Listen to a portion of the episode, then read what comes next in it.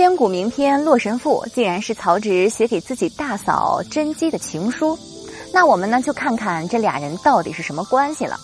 江南有二乔，河北甄姬俏。据记载，这位可以跟大乔、小乔的容貌相媲美的甄姬，出身于河北地区的世家大族，货真价实的名门闺秀，被誉为三国第一美女。可惜啊，美女呢命运不怎么好。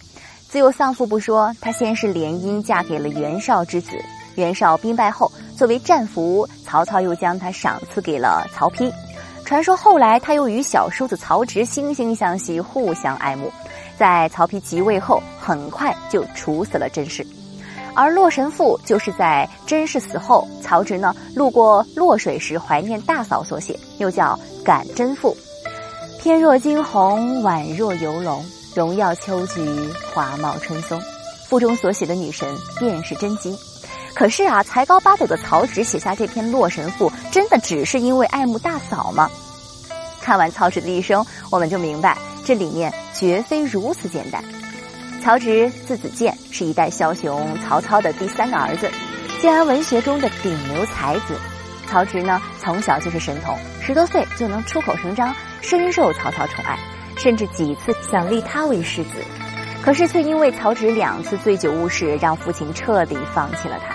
有一次呢，是曹操外出期间，曹植呢趁着酒兴，擅自打开了只有帝王在举行典礼时才能行走的司马门，并且呢还乘着皇家马车在近道上纵情驰骋。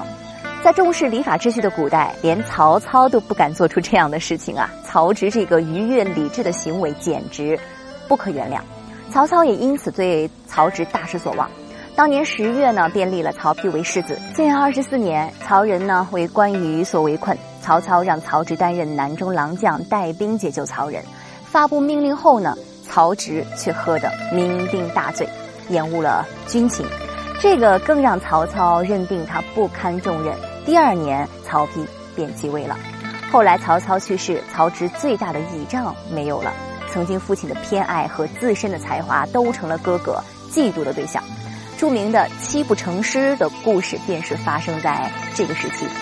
煮豆燃豆萁，豆在釜中泣，本是同根生，相煎何太急。可惜啊，如此诚挚的诗歌也打动不了心如铁血的哥哥。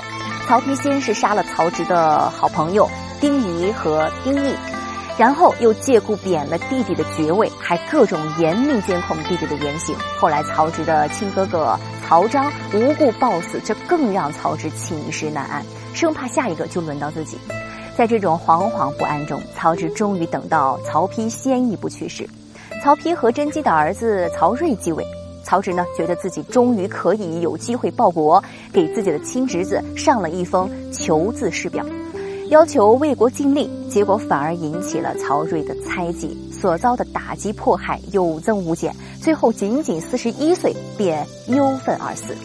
纵观曹植的一生啊，从曹操去世后就一直生活在惊恐不安当中，生怕哥哥曹丕一杯毒酒了结自己。在这种情况下，还敢明目张胆给嫂子写情书，那他可就是真的嫌自己命太长了。曹植一生写下的诗词歌赋众多，被誉为建安文学中的杰出代表人物。这篇华丽浪漫的《洛神赋》，最可能的答案便是曹植以洛神一追求，在寄托自己求建功立业而不得的失落罢了。美丽的洛神便是曹子建人生理想的化身，而人神殊途的结局，则注定了自己理想的陨落和人生的失败啊。